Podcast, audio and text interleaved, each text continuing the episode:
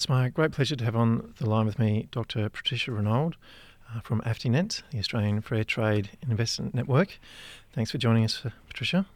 A pleasure. So, early in the week, many anti TPP activists around the world were cautiously celebrating the trade deal in doubt uh, following its defeat, or initial defeat in the US Senate of uh, the proposed uh, fast track bill. Perhaps just to start off with, uh, Patricia, if you wouldn't mind just telling us what you know, what is the fast track bill, and uh, why is there such a rush at this particular moment to get it through? Well, the US Congress has the constitutional right to amend trade agreements after they've been signed by the executive in the US, and the fast track bill um, is a bill which it's special legislation where they give up that right. And fast track means that it basically gets rushed more quickly through Congress and they can only vote yes or no. Now that's that's uh, that is quite a sacrifice for Congress to make, and usually it's quite difficult for the executive to get those sorts of bills through.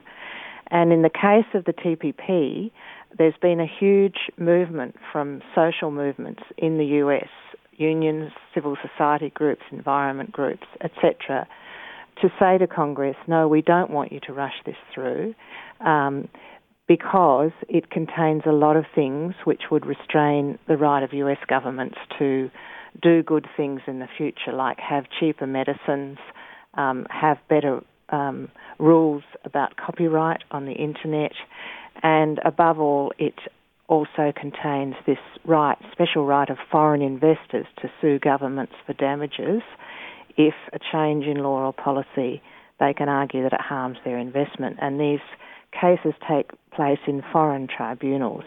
So ordinary people in the US are worried about the same issues in the TPP as other countries, people in other countries like Australia are.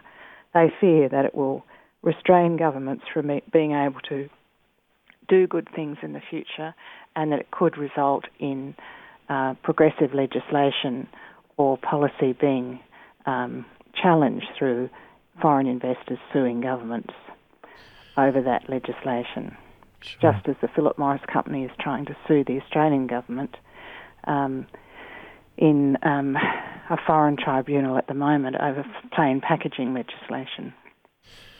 Sure. So, so the, the, the time constraint comes about because the US is about to enter into the presidential election race, and uh, public opinion polls show that the um, TPP is very unpopular in the US, and so neither candidate wants it to be an issue. So what what they're trying to do is either get get it over and done with, done and dusted, or if it's not done and dusted by about the end of June, then um, it'll probably lapse until uh, in terms of the US Congress until the um, presidential election is over, which is effectively 2000 and beginning of 2017. So um, there is a big push on to push it through both houses of Congress. Um, a procedural motion to get it debated failed in the US Senate last week. Uh, we understand that they're regrouping and that a, another procedural motion has been passed in the Senate, that it will be debated in the Senate. But the big obstacle is really in the House of Representatives, uh, which is the um, key legislative body in the US as it isn't here. And the um, there's huge Democratic opposition to it in the House of Representatives, and there's also a big block of Republicans who are opposed to it for different reasons.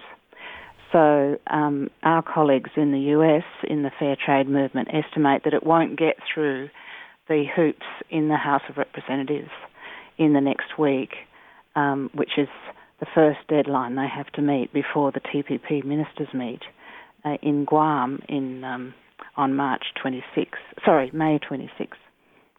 Yeah, so that next round of negotiations, what they're what, well, no, it's, it's a TPP ministers meeting. There's okay. actually negotiations negotiations going on this week, but they can't finalise anything because fast track hasn't been passed. A number of countries like Canada and Japan and Malaysia have said they won't finalise the deal until fast track is passed because without fast track, the US can't really guarantee that anything they agree to will get through the Congress. So if it doesn't um, get through both houses this week, uh, the TPP ministers who meet on um, May 26th won't be able to make a final deal. So, Andrew Robb, uh, the Australian Trade Minister, this morning uh, on ABC said uh, every month that goes past by, uh, more the chance of this issue becoming politicised in the United States.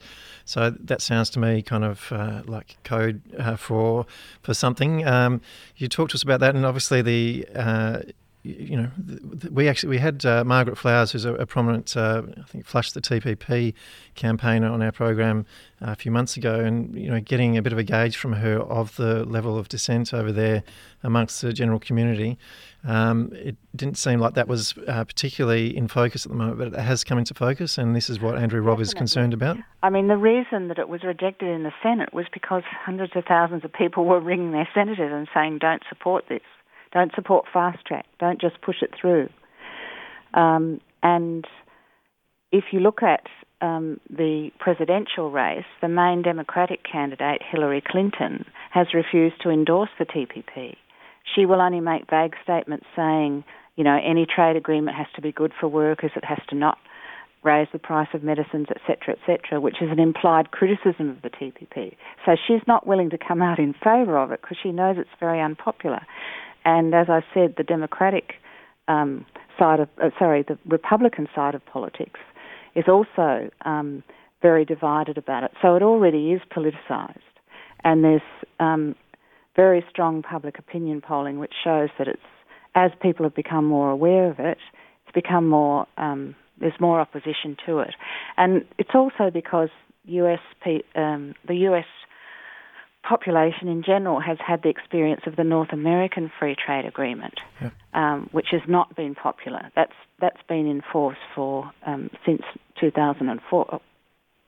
Sorry, 1994. Um, so it's you know 20 years since NAFTA's been in force, and all sorts of benefits were promised from that, and they haven't emerged. In fact, there's been um, a lot of jobs that have moved offshore as a result of NAFTA or just disappeared um, in terms of employment. And there's also been the experience of um, foreign investors suing governments I must say that the Canadian government has had more experience of this with US companies suing them, but there have also been some Canadian companies that have sued the US government over health and environmental legislation. Just on so that uh, sovereignty. There's, there's, all that experience there. Yeah. Just on that sovereignty issue, uh, note that uh, senior parliamentarians from five countries have, have uh, put forward this open letter uh, urging their political leaders. So these are you know, some current politicians, some uh, ex uh, parliamentarians.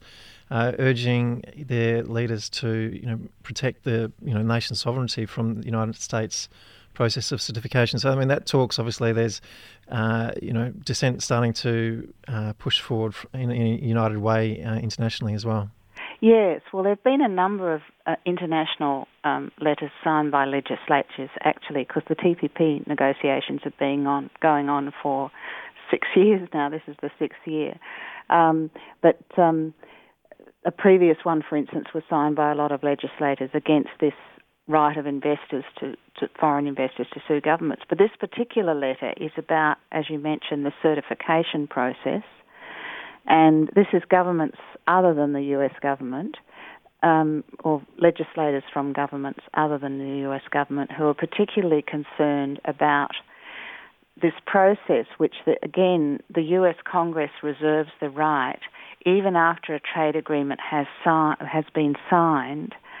Um, and after other governments have passed legislation which is supposed to implement the agreement, they reserve the right to examine that legislation and to check whether they think it is really what the United States wanted in terms of the agreement.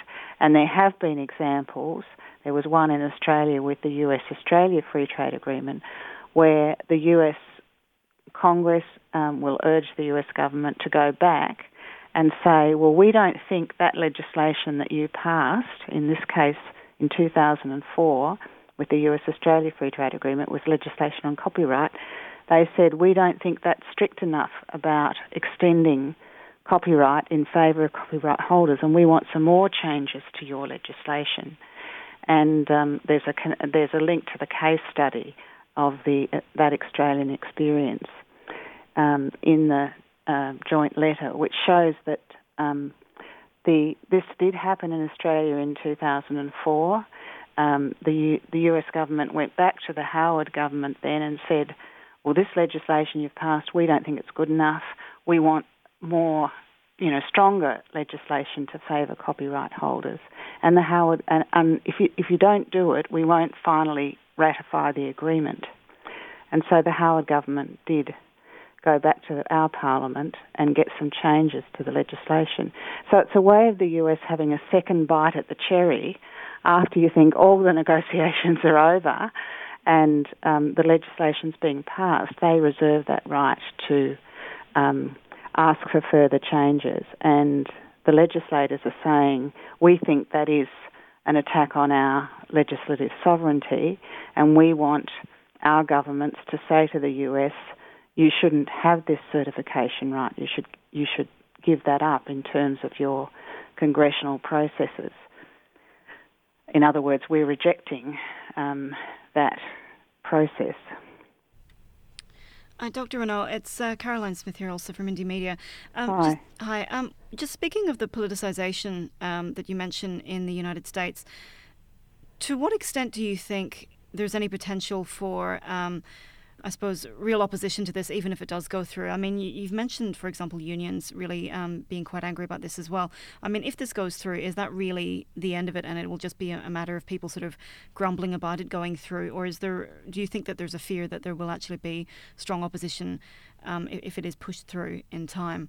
Um, and then also, I was going to ask you um, whether you feel the level of politicisation in Australia is also um, up to that point as it is in the United States, and what do you think could happen if it gets passed here? Well, I think that what has happened in the United States, because they do have this fast track process to vote on, that has kind of concentrated people's minds. So even people who might not have, you know, an absolute opposition to the TPP, they're all saying, we want to see what's in it first, and we don't want it rushed through Congress with only a yes or no vote. We want to have a proper examination of it. And then there are people who are actually uh, opposed to a lot of the pro- proposals itself that are in the TPP itself. So because they have that sort of two-stage process of having to vote on fast track before they actually vote or discuss the agreement itself or even see the full text, um, that means that there's been an opportunity for people to focus on that and for the campaign to focus on that. And that's why I think when people really look at it, um, there's so much um, opposition being able to grow. It's really kind of grown uh, very fast in the last six months since the fast track bill has been on the agenda. Um, in Australia, it's been a slower process because um, here we don't have the parliamentary process until right at the end. Um, we have been building a campaign since the negotiations began in 2010, and if you look at things like the media coverage that we've had over the last 12 months, it has finally broken through into the media. There's been a lot of social media. Um, GetUp, for instance, has taken it up as an issue, and they've got you know a mailing list of 700,000 people. Um, but we've actually broken through into the Fairfax Press, uh, which is the Sydney Morning Herald, the Age, and the Canberra Times. There's been mainstream media like the 7:30 Report and Lateline have done critical examinations of the TPP. There's been a lot more discussion on uh, ABC Radio, SBS. Um, it's still very hard to break into the tabloid press with this sort of issue because it's a complex issue. Uh, but um, I think that the campaign is now building here.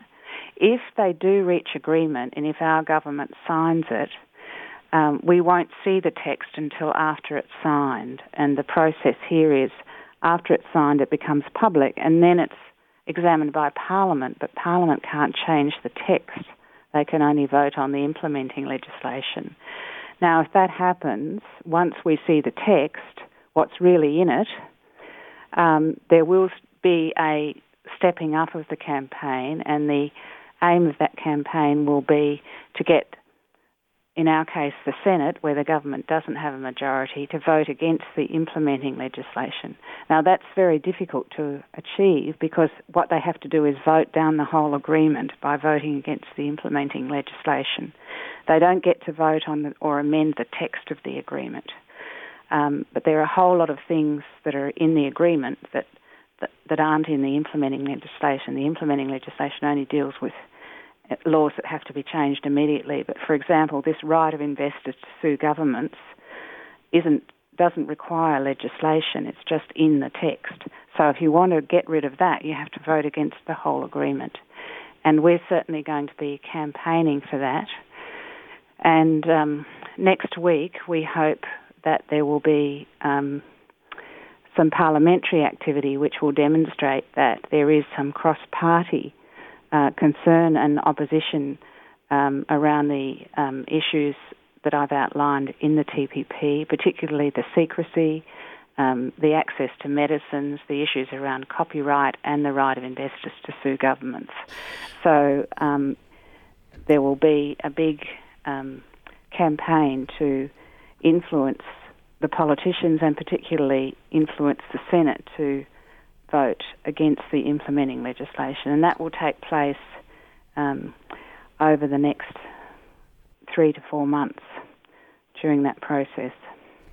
Fantastic. Uh, Dr. Ranald, you uh, have been a, a, tremendous champion of this issue for a long time. Uh, we, uh, I think, have some pride here that we have actually been covering this issue long before the mainstream got anywhere near it uh, on our yes, little radio show. but uh, it's good to see, as you say, GetUp and some other organisations getting involved, and hopefully our mate uh, Bill Heffernan will, uh, who's probably been the most prominent spokesperson apart from yourself. Uh, will get up and make some noise about it as well. So, well, he's certainly calling for release of the text before it's signed. Yeah. Yes, and that's a voice from the government benches. Yeah. All right. Well, thank you very much for joining us, and we'll speak again. Uh, this is uh, obviously something that's going to be battled for for a while yet. So, thanks. Thanks. Okay. Thank you.